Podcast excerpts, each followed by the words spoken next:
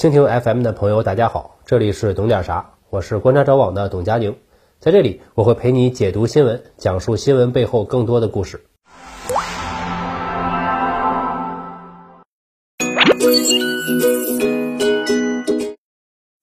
各位好，我是观察者网的董佳宁，今天我想聊一聊中国的机床行业。制造业中，机床是梦开始的地方，被称为工业母机，是制造机器的机器。想要点科技业其他的科技树，想要制造汽车、坦克、高铁、飞机、航母，都得先点机床的科技线。工业革命以来几百年间，为什么人类社会可以指数型增长？说到底，靠的是机器自己可以制造机器，而机床就是名副其实的工业之母。整个制造业中最上游、最基础的环节，车铣膛磨钻刨，人类所有开拓未知领域的梦想都得从这里起步。冷战时有这么一个惊苏狂喜的事情，叫做东芝事件。一九八三年，日本东芝公司在商言商，将四台数控机床卖给了苏联。苏联呢，用这些机床制造了潜艇部件，一夜之间将核潜艇的噪音控制能力提升了好几个档次。几架小小的数控机床能够影响大国棋局，动摇核博弈的平衡，重要性不言而喻。那我国的机床产业发展的怎么样呢？一个词就能概括：大而不强。直接上数据，二零一九年全球机床行业产值八百四十二亿美元，中国占了一百九十四亿美元，占比百分之二十三，世界第一。消费额呢？全球八百二十一亿美元，中国二百二十三亿，还是世界第一。从数量上看，传统的机床霸主德国、日本都得往旁边稍稍。我们看那么多消费品牌，可口可乐、耐克，世界第一就是世界第一。但高端制造业跟其他行业不一样，尤其是机床业，世界第一不一定是世界第一。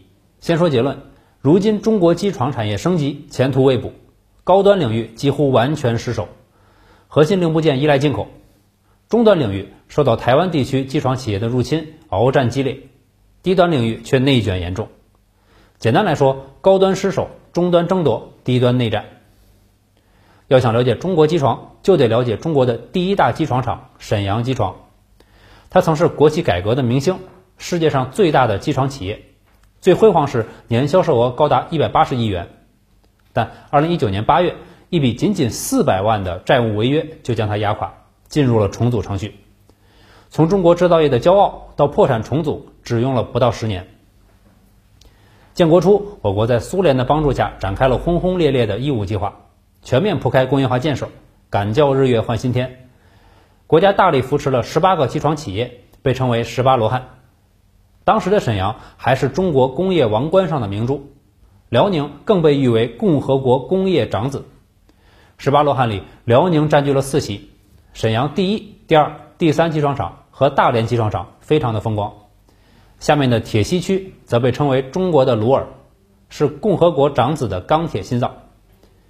沈机三罗汉都坐镇于此，在整个计划经济时代，源源不断的为全国制造业供血。随着改革开放后中国经济的转型，整个东北深刻感受到了阵痛。铁西区里许多曾经举足轻重的企业辉煌不再，三大罗汉的固定资产净值一度跌至巅峰期的四成。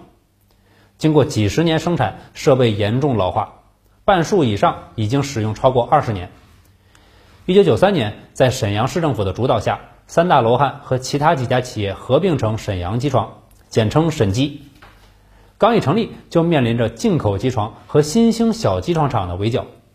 沈机成立后十年，一直在走下坡路，亏损连连，员工数量锐减六成。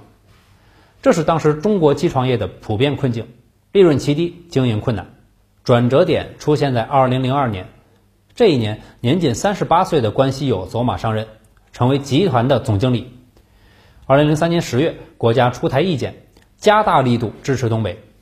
对于沈阳来说，风口来了。在关系友领导下，沈机开始了大改革，剥离所有非主业，然后进行了一系列收购扩张。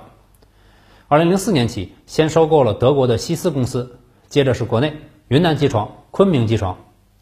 二零零二年，审计销售额还是十三点六亿元，到了二零一一年就暴涨到了一百八十亿，世界排名从三十六名跃升至世界第一。后来关系有总结过这个时期的成功，一共三点：第一，中国经济与制造业的飞跃式发展，对机床的需求量激增，市场逐年扩大，沈基抓住了这个机遇期。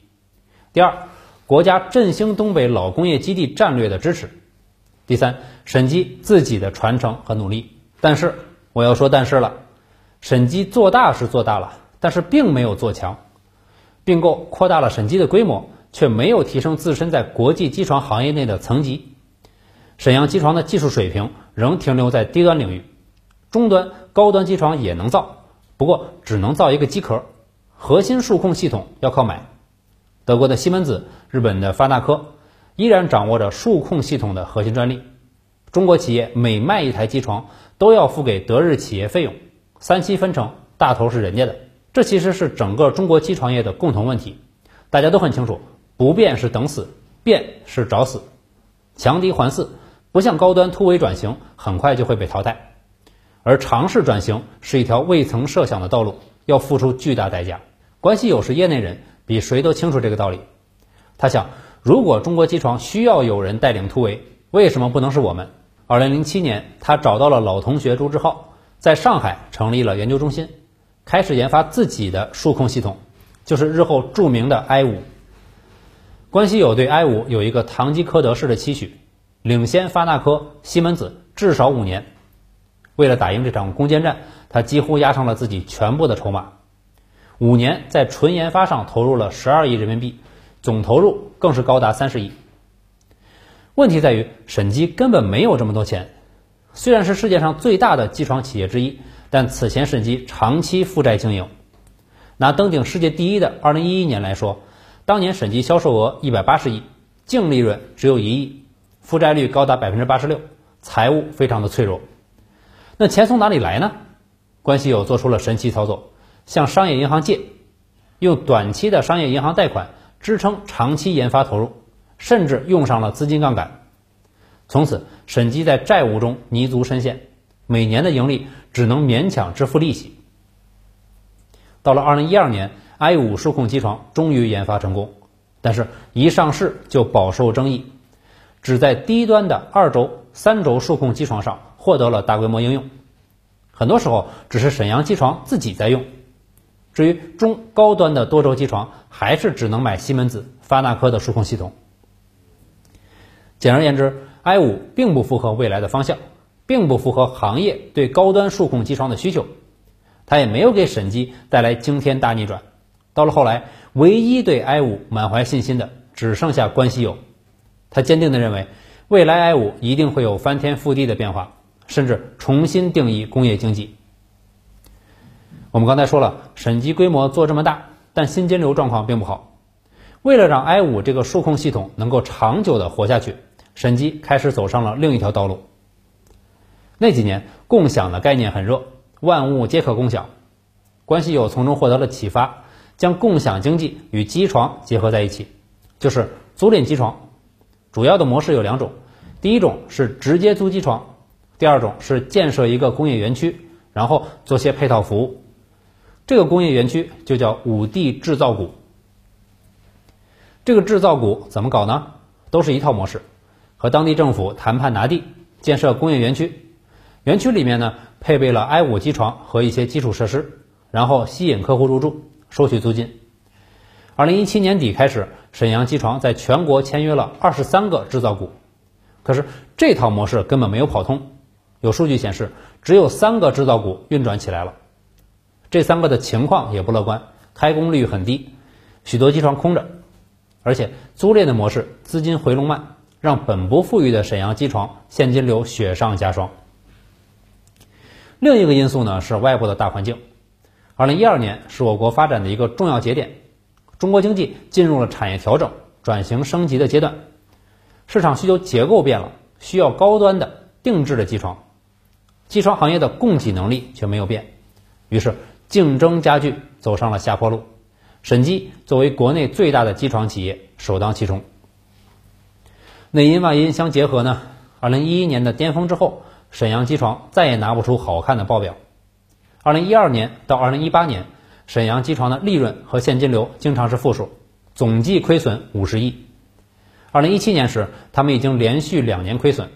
按照规定，如果再亏损，将会被退市。为了保住上市公司的地位，他们掏出了问题企业的经典异能——做账。比如，有一部分债权人为了降低债务风险，会主动豁免一些债务，就是看你实在是还不上，让你少还点，更快的呢，把剩下的钱先还我。会计学上呢，这个叫债务豁免，应该计入资本公积。审计靠着地方支持，连续六年都获得了债务豁免，俗称赖账。做账的时候呢，他们将这一些豁免的债务变成了营业外收入。对你没听错，当成了收入。还有审计集团旗下的坤基也成了财务造假的工具。经过证监会查明，二零一三年到一五年，坤基通过几种方式虚增收入四点八亿，年报里的存货数据也有虚假记载。还没完。另一种独特手法是把制造股里面出租的机床全部算作已出售，自卖自买，两只手倒腾。做账和债务豁免之外，第三招叫做剥离资产，就是将一部分数据不好看的业务转给关联方。二零一七年，他们将非 I 五业务的资产与负债转了出去。值得一提的是，这也是 old school 做派了。去年华晨集团出了问题，剥离了华晨宝马。然后在破产的道路上刹不住车了。不过这里的情况不一样。总之，一套做账、剥离资产、债务豁免三连。沈阳机床在二零一八年的财报中出现了一点一八亿的盈利，并没有退市。可是这种手法无法挽救危局。接下来，二零一八年净利润为负七点八亿，二零一九年半年报负十四亿。就在当年，审计被裁定重整。谈到沈阳机床时，大家的心情都是复杂的。它曾经是中国机床高端突围的希望，但它的失败又给行业带来绝望。不过好在它的尝试留下了宝贵的经验。现在中国新的高端机床已经重新开始了突围的征途。这些经验教训有哪些呢？主要有两点。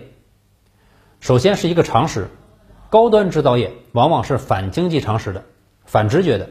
要摒弃财务报表论，现行的经济规律是以增长、以利润为第一目标的。衡量一个行业、一个企业、一个产品有没有前景、有没有未来，往往先去看他们的财务报表。报表上好看，资本市场上的脸就好看。可是高端制造业不能这样，很多时候它要在完全未知的领域探索，回报周期是非常长的。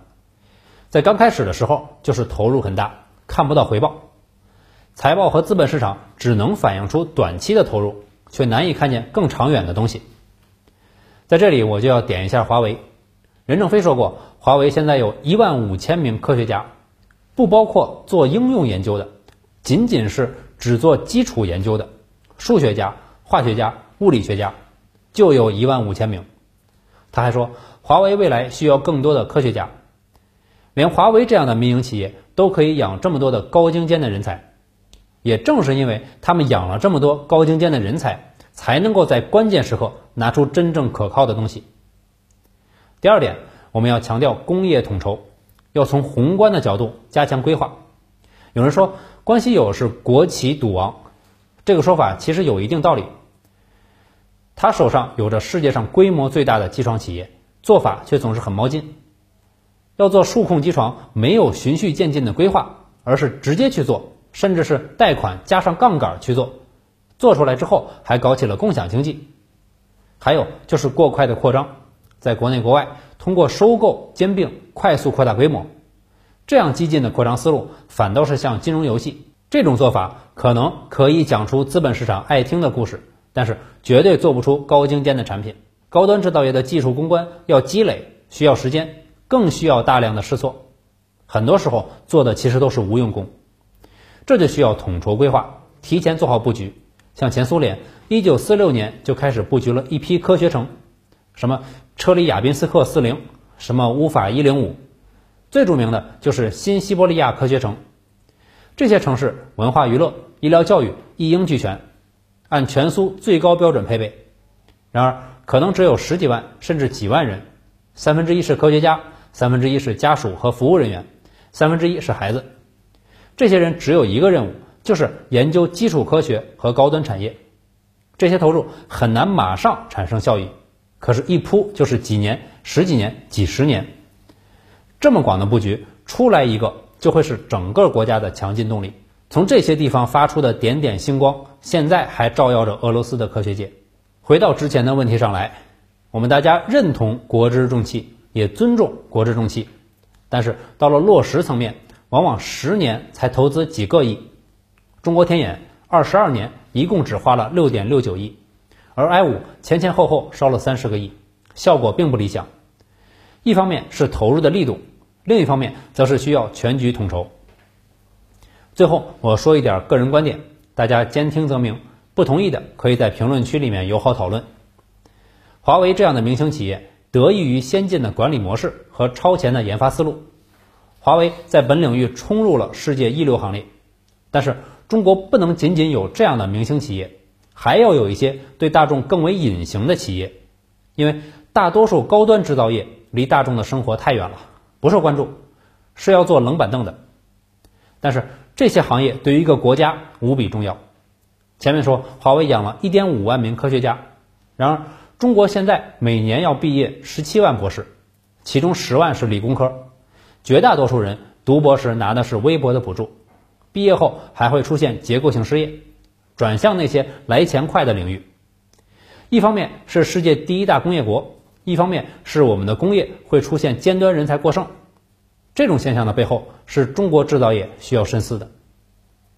如果再说一点，越是关系到星辰大海的企业，越不能追求好看的财务报表，尤其是不能和高管的 KPI 联系起来。要知道，现在会计学高度发达，你想看什么数据，巨星企业就能给你做什么数据。审计如此，獐子岛也如此。财务数据一做，何泽而渔，做出来一个世界第一机床企业。地方上脸上有光，高管们脸上有光，拍拍屁股走人了。之后企业垮了，几千甚至几万熟练工人失业，这对于国家命脉行业是高度的不负责任。关于中国制造业的话题，我们还会继续关注。我的节目固定是在每周四晚上和每周日上午更新。我的个人号、B 站、微博、微信公众号都是甘地董佳宁。如果你喜欢这期视频，欢迎大家多多转发。我们下期再见。